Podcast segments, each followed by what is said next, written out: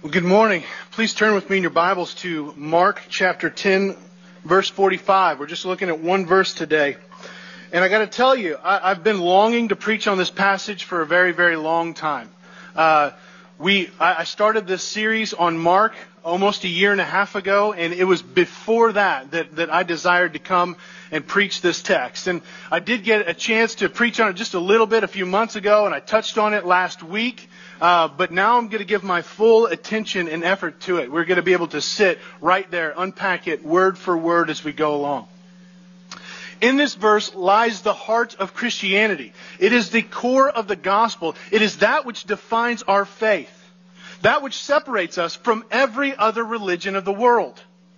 True Christianity is not about what we do, but what about what Christ has done. That is what it's about. His, what he has accomplished. Christianity is not based upon how regular and often we perform religious rituals. It's not based upon our obedience and submission to God. It's not about trying to escape the suffering of this life to be absorbed back into the cosmos. That's not what it's about. Christianity is not about us serving and appeasing God, but it's about what God has done to love and serve us. The beginning, the middle, the end, the whole thing is all about Christ. Furthermore, the good news is not simply an entrance into the Christian faith. Like we start here, and then as we progress, as we labor to, to uh, just grow in our faith, that it's all about us. It's all about our efforts. He's the front door, but, but anything you do beyond that, uh, any labor, any striving, any serving is all about you. That's not it. Unfortunately, many Christians and many churches fall into this idea, and the, guys, it's works based. This is works based salvation if you think that it starts with Christ, but everything else is up to you. Salvation is not so much about what Christ has done to them, but, what about, but about what we do. And this couldn't be farther from the truth. Friends, our salvation, our sanctification, our glorification is all of Christ's beginning to end. We grow not as we move away from the gospel, but as we go deeper and deeper and deeper and deeper and deeper into this truth. Mark chapter 10, verse 45. For even the Son of Man came not to be served, but to serve, and to give his life as a ransom for many. The heart of Christianity, the very core of the gospel, is not about our service, but his sacrifice. It's not ours to repay, but his to ransom. That's what the message is all about. That's where we're going. So, first, it's not our service, but his sacrifice. Our verse begins with two words for even. All right? This, this ties us back to what we talked about last week in verses 35 through 45. Last week I told you that as Christians, we have the privilege to serve as Christ served. And that doesn't come by our own efforts, our, our own attempts to, to gain glory through our efforts, through striving to move ahead and trying to appease God and gain favor from Him, but rather it comes out of the fact that we are already glorified in Jesus Christ. And that when we recognize our identity in Him and that we can't gain from that, it then frees us up to serve with all our hearts, knowing that who we are is secure in Christ. We're freed to give ourselves completely and fully, to love the way He loved, to serve the way that He served, to show humility and grace the way that He is humble and gracious because of what He has done. It frees us from this selfish pursuit of serving in order to gain status and favor and position. Our love, our service, our, our obedience has nothing to do with us willing ourselves to do this or that or to be this or that. Instead, we love, we serve, we obey like Christ did when we focus on the love, the service, and the obedience of Christ. This is transformative. If we can get this in our heads, discipleship is not about our self will or our selfish pursuit of glory, but about a learning from and loving who Jesus is and what he has done. You know, Easter is, is the time where we come closest to getting this right. Because this is the time of year where we just kind of set aside all the pragmatism, all the big lists of do's and don'ts, all the don't be like this, but be like this, all the five steps to making your whatever better in Jesus, right? We set aside all of that stuff and we just focus on the suffering, the death, and the resurrection of Jesus Christ. Easter is a time where we get rid of all that stuff, all that pragmatism, and focus on the fact that Jesus, the Son of God, the Son of Man, came and lived a perfect life. He took on flesh. He lived the life that you and I could never possibly live. He gave that life up by dying on a cross for sin to pay the ransom that we have earned against God. He satisfies God's wrath, and that's confirmed in his resurrection from the dead, so that all who repent of their sin and trust and follow Christ in faith will no longer be considered enemies of God, but be considered children of God, reconciled to Him to live with Him for all eternity. That is the Easter message. That's the gospel message. That's the Christian message. But it's not just a message for Easter or for Christmas or for evangelistic crusades. That's the entire Christian message. It, beginning to end. We never move away from it. But yet, if you polled most Christians, if you observed the operation of most churches, if you explored the daily life of modern Christianity, the day to day rigor of, of, the modern Christian shows that this message is often assumed, where it's considered that front door, but everything else is up to you.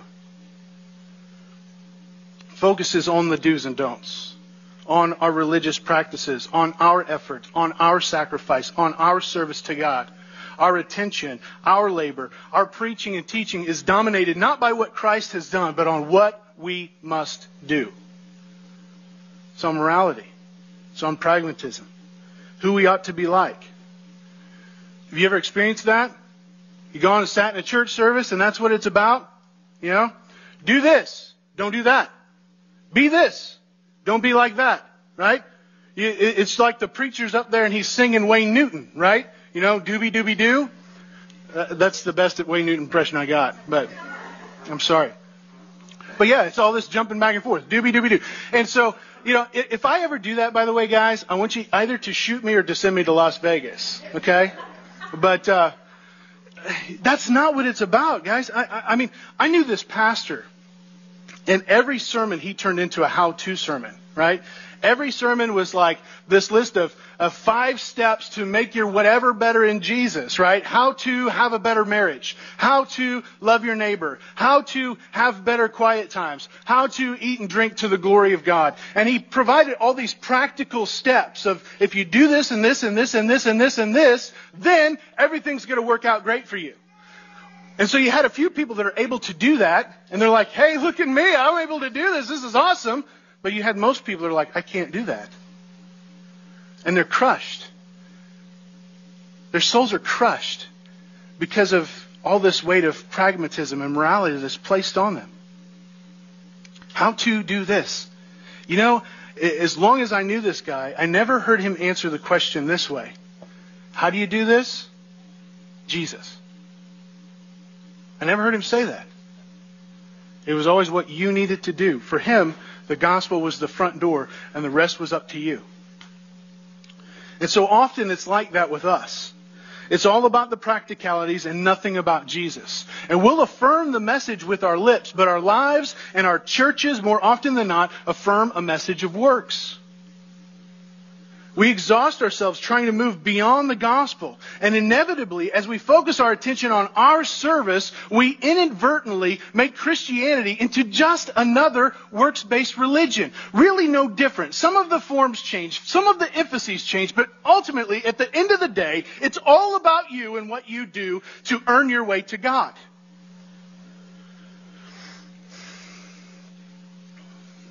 Now, the gospel clearly has implications for our lives. But not as we enter in through the gospel and kind of move on beyond that, but actually as we sit and we saturate ourselves in the gospel. As we go deeper and deeper into it. Not by entering through it and moving on to bigger or better or harder things or assuming upon it, taking it for granted as we labor to serve God in our own strength. But when we focus the bulk of our Christianity on our service, on what we are to do, on who we are to be, rather than focusing on Christ and what he has done, we actually turn the gospel on its head. It's no longer the gospel. It's no longer the Christian message. We make it about us rather than about him. But Jesus won't let us do that. These first two words, for even, give us the ground. They give us the reason, the very basis for our service to God. Okay? It's not like it's not like he said, "Hey, you need to serve," but he said, "You serve because I served." The reason why you serve is because you've now been freed to serve. Because I have served you. You don't serve me, I serve you. You see how different that is? It's all about Him. The focus is on who He is. Your salvation is not dependent upon your goodness. It's not dependent upon your service. It's not dependent upon how regularly you practice religious rituals. It's not about your status. It's not about your position. It's not about how you compare yourself to other people. Your standing with God is based solely upon the goodness, service, and sacrifice of Jesus Christ. You serve because Jesus served you, because He saved you, because He reconciled you, and because He freed you up to move beyond yourself to love and serve others. So stop falling back into this foolish worldly notion that we have to earn our status before God. It's all about Him and not about you. You know, if we remember from last week, that's exactly what we see James and John doing, right? They come to Jesus with this request. Hey, Jesus, we've followed you almost three years now. We have, we have done some crazy stuff. We've, we've been where you were. We've, we've served you. We've honored you. We've put our time in. And, and what we want is some acknowledgement. We want some glory. We want you to give us glory. We want to sit at your right hand and at your left. We'll do the best that we can to drink the cup of suffering that you drank. We will, as much as we are able, die with you in, in, in, your baptism. And yes, we'll try to be a servant and slave of all. We'll do our best to perform our service. You just give us what we want. You make much of us. You give us glory. And the other disciples were frustrated and angry and indignant and just all, all ticked off because they wanted the very same thing. They were no different. They're still trying to earn their way to God. Their service was more about them than it was about Him. And so often, when you hear this passage taught, the focus is on Christ's exemplary service that we are to follow. Right? Hey, look, be like Jesus. Right? See Jesus' exemplary example. See how he served and gave himself. Now you go be like Jesus. You go do that. You go be last of all. You go be slave of all. You go give yourself the way that he gave himself. And there is a measure of truth to that. It is partially true, but if we stop there, we miss the true point. Mark is teaching us about who Jesus is, about why he came, and then, after that, what it means to follow him. But if we don't really focus on who Jesus is and what he has done, we're going to get discipleship wrong. We're going to make it about us rather than about him. We're still trying to earn our way to God. It's, it's just works based. First and foremost, Jesus is teaching us here about himself, about who he is, about his service, not ours. Jesus calls himself the Son of Man. This is a self designated title that points to the fact that Jesus is both fully man and fully God. It refers back to Daniel 7, verse 14. And to the Son of Man was given dominion and glory and a kingdom that all peoples, nations, and languages, he said all there, right, should serve him. In dominion, in, his dominion is an everlasting dominion which shall not pass away, and his kingdom one that shall not be destroyed. So it's clear as Jesus takes this title on for himself that Jesus is Lord over all. He owns it. It belongs to him. He can't be more glorious than he is, right? He's the Son of Man glorious ruler. All the authority of God the Father has been given to him. That's who he is. All right? Creator, owner, sovereign, Lord. That's him. But yet the Son of Man came. He came. You guys recognize that Jesus did not have to come? Do you know that Jesus did not have to take on flesh? That Jesus could have just left us to our own demise? I mean, he already had the eternal glory with the Father as the second person of the Trinity. He was already Lord over all. The Son of Man did not have to take on flesh, but he did. And when you add up the number of times when, when he calls himself the Son of Man and as he talks about what he does as the Son of Man, what you see is that the Son of Man is the divine human who is given all authority, who will suffer and die and rise again in order to purchase a kingdom of people for himself. And the way that he does that is to call sinners to repent of their sin and to believe in him, to believe in the gospel. And so, what is the gospel? That the Son of Man, who deserves, because of who he is, to be served, did not come to be served, but to give his life as a ransom for many. Matt read a little while ago from Isaiah 52 and 53 about this suffering servant. And I hope that as you saw that, it, you know, if you go back, and you flip through, you look at our verse and you go back and flip through, you can see that the allusions are thick here. This is in reference to Jesus. Jesus is the one who drank the cup of suffering. Jesus is the one who died. Jesus is the servant and slave of all. He is the only one who did this. And guys, he's the only one who can. The only one who can. And so the reason why a servant is the most preeminent position in the kingdom of God is because the sole function of a servant is to give. Jesus is the one giving here. And giving is the essence of God. Do you realize how much greater our God is than the supposed gods of the world? Have you ever thought about this? Have you ever studied other religions to kind of see of the character and nature of, of these other gods? A lot of times they're, they are malicious, spiteful, and unholy. They're tyrants. They may be localized. They're not, they're not present everywhere all the time, right? Or they're aloof, they're distant.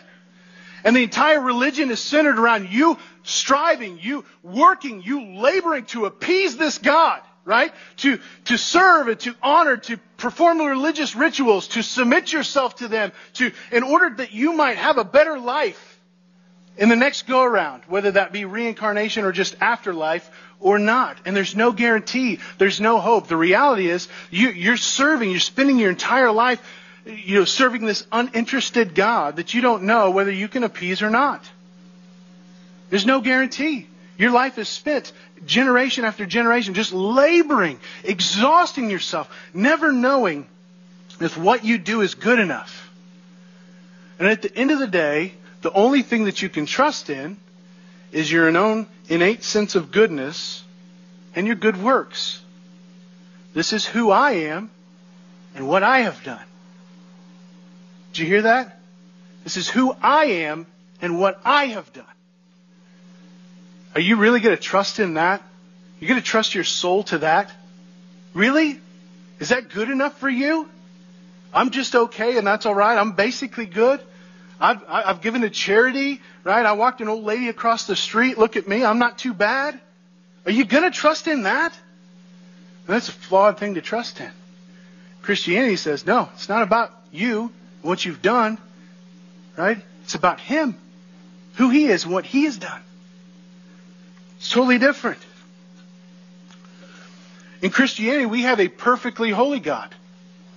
Standard of truth, completely trustworthy, always good, always righteous, always holy, never sinning, right? So he's never, he's never like this, this immoral character that you don't know that you can trust. He's not a distant God, but one that seeks out, right? He's there present with you. And because he's holy and perfect, guys, his standard for goodness, for acceptance in his, in his book is himself. You have to be holy as God is holy. You have to be perfect as he is perfect, right? He's not going to grade on a curve here. 99.9% is not going to get you in. It won't. Perfection, 100% or nothing. And we all know that we can't do that. And so we've got no hope in and of ourselves. That's really bad news, except for the fact that this God, unlike the distant gods who you're trying to appease, never knowing, never relating to, our God seeks us out. Our God seeks to have relationship with us. Our God communicates to us. Our God loves us. Our God sacrifices himself for us in Jesus Christ. He enters into history. He lives the life that we could not live. He lays down that life as a perfect sacrifice that our sin requires. Therefore, we can rest assured in our status before God that we are saved not on the basis of who we are and what we have done, but on the basis of who He is and what He has done. For even the Son of Man came not to be served, but to serve, and to give His life as a ransom for many. We can't serve like that. We cannot give like that. Only God can, and God does because He is perfect and He has no need of anything. Therefore, He can give freely. Guys, you have got to get this about God. Look at me. Look, everybody look at me. God does not need you. You don't add anything to God. Do you know that? Do you get that? Right? All of your efforts don't make God more glorious than He always was pre-existent before creation. You know, the, the Trinity is the, the, the impact, the ultimate glorious, the, uh, the ultimate sense of glory that he could ever have. All right? You don't add anything. God didn't create for his good. He created for ours. So we might know him and see him.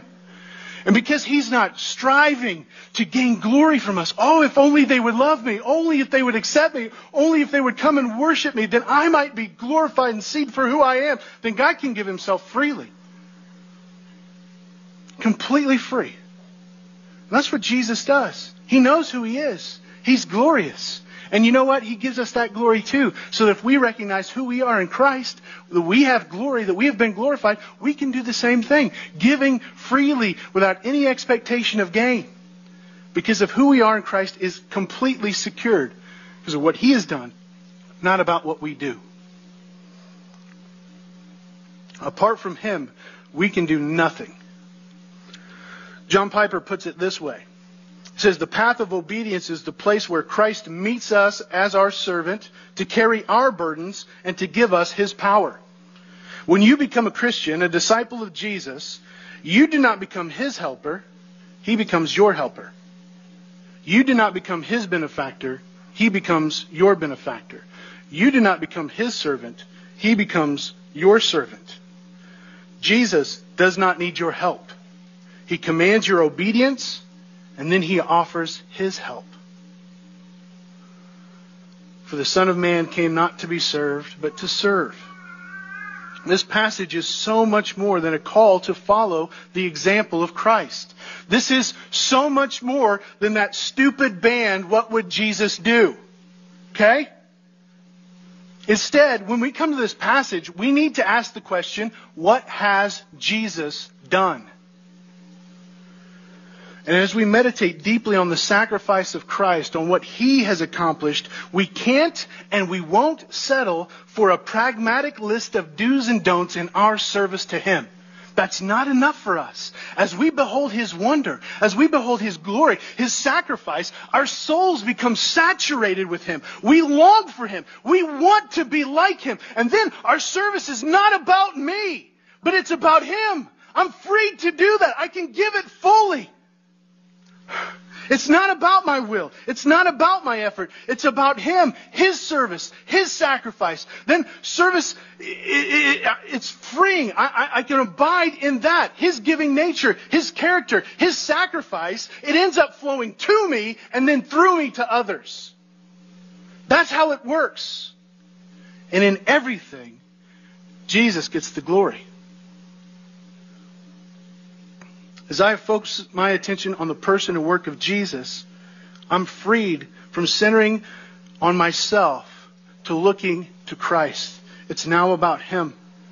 Service is far different than, than a list of instructions or following examples. But it comes as we go deeper and deeper and deeper into the gospel, the work of Jesus Christ. And that work transforms us.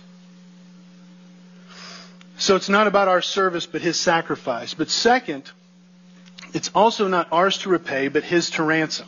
Now, Not only does it focus on our service, on who we are supposed to be, on this list of do's and don'ts, apart from a clear gospel centeredness, lead us towards turning Christianity into another works based religion in which we think we have to earn our salvation, it can also mislead us and others into thinking that, okay, we have to buy our salvation back. We have to earn it. We have to pay God back for what He has done for us.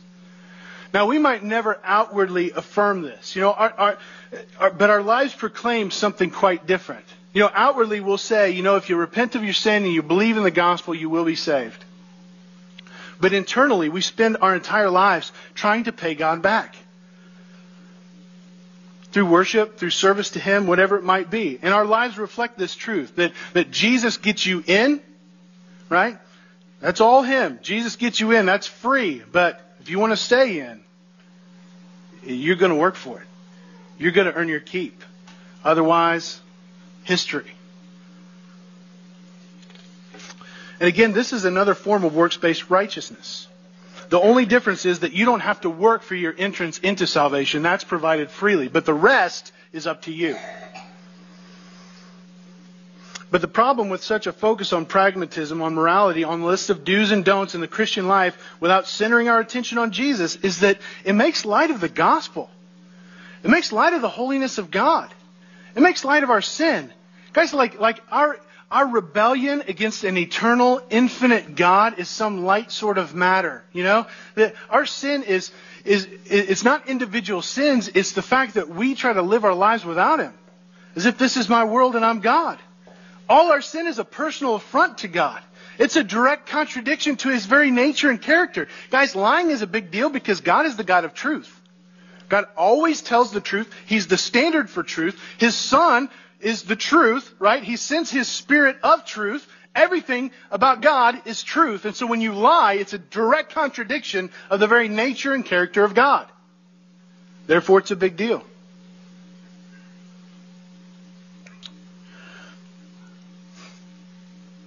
and it's so funny that we think that we can compensate for that.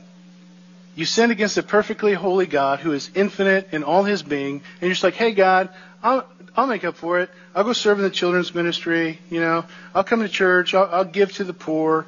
I'll, I'll do this. I'll do that. Like we can do all that is required from God. We just need a little boost from Jesus. Now, the situation is far more serious. Jesus tells us that he came to give his life as a ransom for many. Jesus is not some do gooder, some moral example, some, some great teacher who happened to get broadsided by two competing political agendas and it got him killed. Now, Jesus says, out of his own words here, that Jesus came to die. He came to give his life. And at this point in Mark, he's already predicted his death and resurrection three times. He didn't come as some earthly king to be, to receive service, to receive glory, but in, in order to give his life. That's his service to us, to give his life as a ransom for many. Now, some of you might ask, well, why did Jesus have to give his life? And Galatians 1:4 answers that question. It tells us that Jesus gave himself for our sins to deliver us from this present evil age according to the will of our God and Father. And again, this is an issue because it's more than just individual sins. It's more than oh, shame on you, Joel. You know, you told a little fib there. Bad boy. Or shame on you, Sarah. You drove a mile over the speed limit. Or shame on you, Kyle, for, I don't know, being short. I, I got stuck there. I'm sorry, bro. I, got stuck. Uh, but you know, we, we kind of treat it like that, like this is some kind of big deal. The, you know, the, these little things, and so we make light of them because we're like, going a mile over the speed limit, so what? Telling white lie, who cares? You know, it's like it doesn't really matter, right? To us, it doesn't matter. But again, we're forgetting who we're sinning against. We're forgetting about the perfect holiness of God and who He is. All right? Our sins cannot simply be overlooked. They can't be neglected. Uh, we don't sin by accident. We sin willfully. We sin gladly. We sin intentionally. And our sin is treachery against God. It's basically saying, you know what? I can do this whole God thing a lot better than you. I want to live as if this is my world and I'm God. That's what sin is about. And God has to punish that. And the thing is, deep within our consciences, we know that we've sinned. Every one of you in this room, if you think deeply about yourself, you know that you have transgressed against some perfect moral standard. And you feel a sense of shame and blame for that sin. Every one of us have. We might try to choke it down. We might try to cover it up by focusing our attention on other things or maybe trying to do good to make up for bad. But that, that feeling never goes away. Our consciences still plague us because we know that we have transgressed some perfect standard, that it's there, and we can't get away from it. And because this is the case, there is no such thing as a little sin. God is holy and righteous and just and good and loving, and He is perfect in all His qualities. If God simply overlooked your offense, God would have to deny Himself, His nature, His character. If God just said, you know what, that white lie is not a big deal, even though you, you did it willfully against me and treacherously, you, you acted as, as a rebel against me, uh, I'm going to go ahead and overlook it, then God would cease to be God.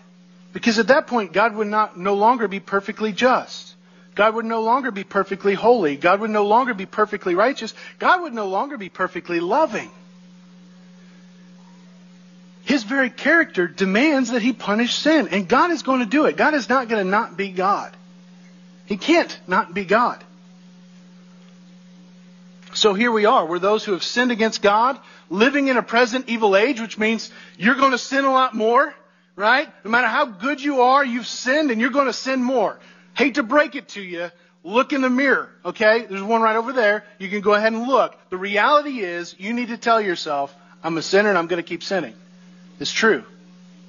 Right? So, God, because He is, He is holy, He's going to punish that sin. We're, we're under the, His wrath. We've placed ourselves there gladly. But because God is gracious and merciful, He has made a way for us according to His perfect will through Jesus Christ. That Jesus gave Himself as a ransom for sin. 1 Peter chapter 1 verses 18 through 19 says this, that you were ransomed from the futile ways inherited from your forefathers, not with perishable things such as silver or gold, which are valuable, right? But with the precious blood of Christ, like that of a lamb without spot or blemish. Something that is far greater than silver or gold right there. Friends, offering a blood sacrifice for sin, that was God's idea. Right? If you read through the Old Testament, you'll, you realize that God established that pattern, that that is what's required to atone for sin. Death. That's, that's the requirement. But if you keep reading the Old Testament, what you quickly realize is that the sacrificial system didn't work. It didn't accomplish what it promised because the blood of bulls and goats are unable to take, to atone for the sins of man. That if, if we're going to atone for the sins of man, we need an equal sacrifice. We need the sin of a man. Right? One who is just as we are, yet unblemished. One without sin. In every way as we are, yet without sin. And Jesus is that perfect blood sacrifice by giving his life and by dying on the cross, Jesus paid the ransom for sin. He came to purchase the freedom from many. His death paid the penalty, the ransom, in order to redeem freed captives. Now, this word means a payment that must be made in order to free a prisoner or a slave of war. Okay? If you are a slave in prison, are you going to be able to pay that off? No. Absolutely not. There's no way to earn it. You're stuck there. Hopeless. The only way that's going to be paid is if it's paid by someone else. It's got to be a one for one sacrifice to cover your sins, just like you.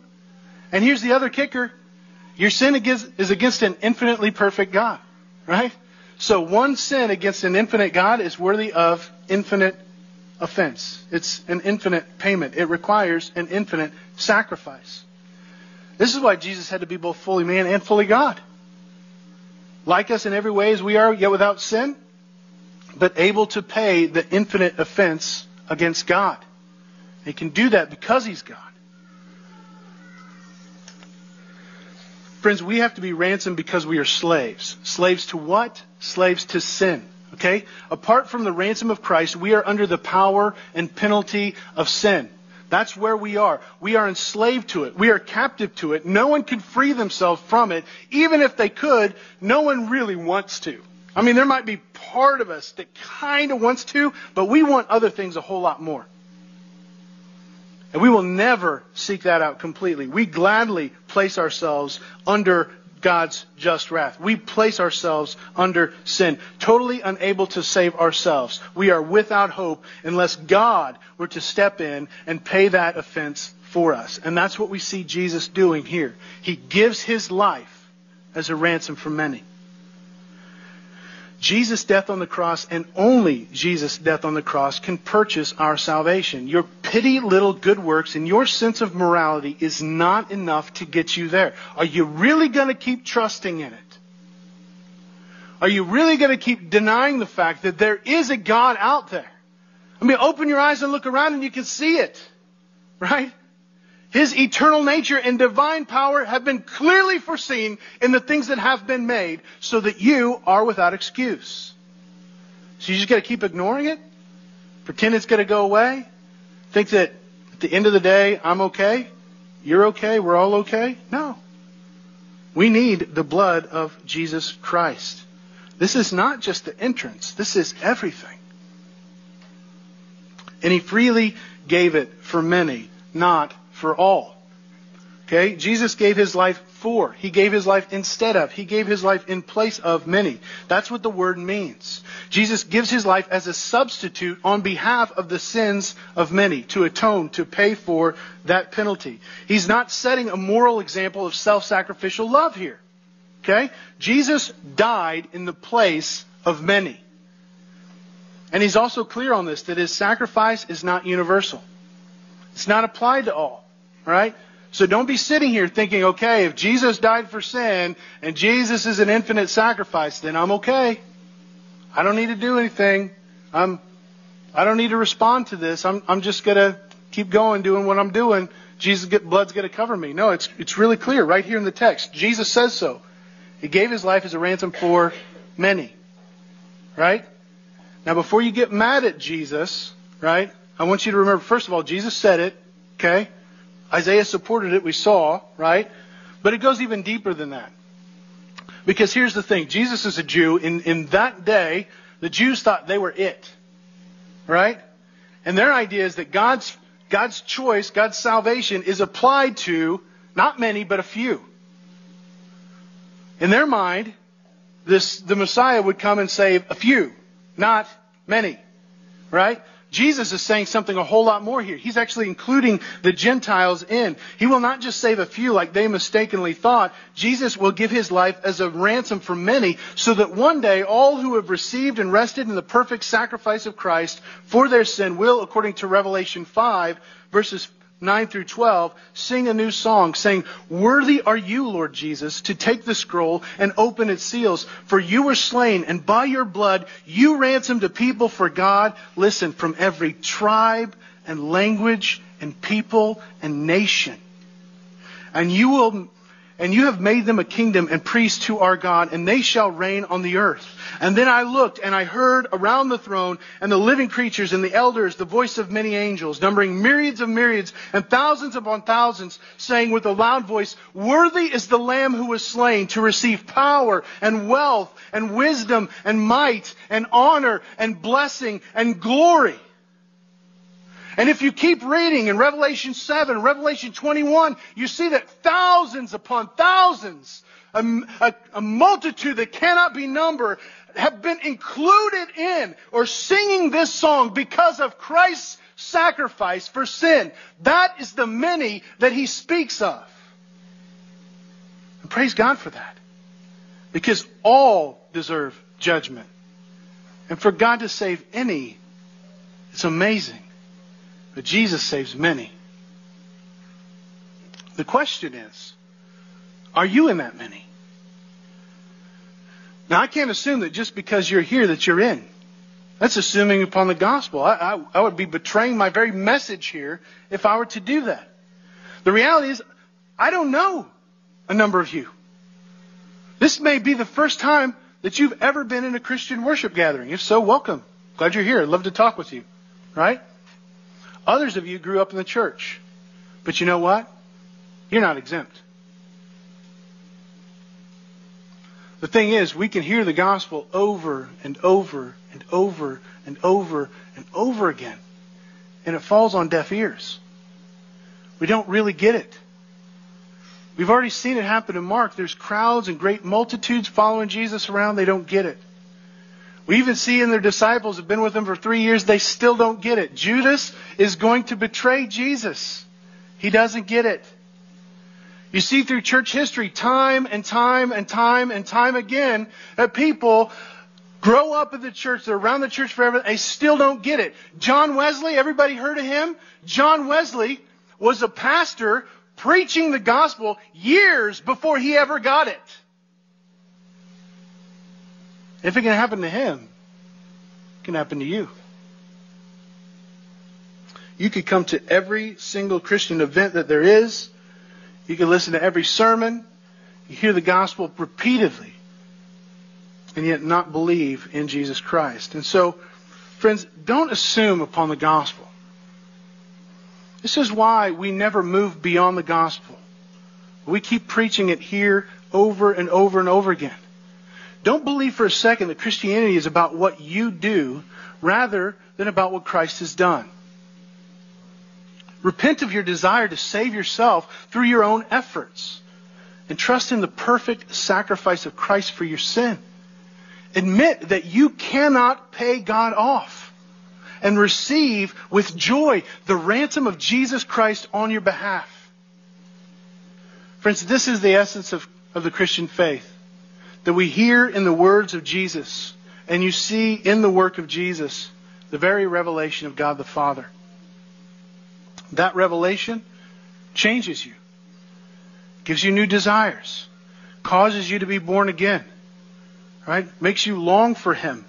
It awakens faith in your heart that Jesus is the final revelation of God and that God loves you in Jesus.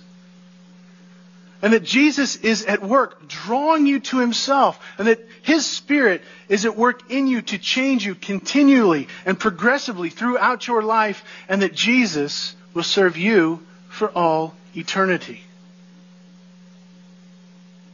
That's the Christian faith. For even the Son of Man came not to be served, but to serve, and to give his life as a ransom for many. It's not our service, but his sacrifice. It's not ours to repay, but his to ransom. Let's pray together. Father, I, I, just want to pray for our hearts that uh, that we would not just kind of continue to be blind to this truth. That we would open ourselves to see how, how we've really been placing ourselves at the center of all our existence, and everything is about us. Even even what we claim as faith, even as what we claim as as service, uh, as acts of obedience that come from faith. How often we put ourselves at the center and we neglect you. We neglect Christ. We neglect his sacrifice. God, I pray that we would stop fooling ourselves into thinking that we can trust in our own, own innate sense of goodness and our own abilities. That we would stop acting like the world when it comes to these things. Pray you open our eyes to the reality of your holiness and our sin against you, and that we would turn and trust in the perfect sacrifice of Christ. God, I pray that we would love him, that we would see our need of him, that we would be changed by him, that we would long for him. I, I can't do this. All I can do is herald the truth, and I beg you to work in people's hearts so that they might respond in repentance and faith. Help us, Lord, to love you. And this in Christ's name we pray. Amen.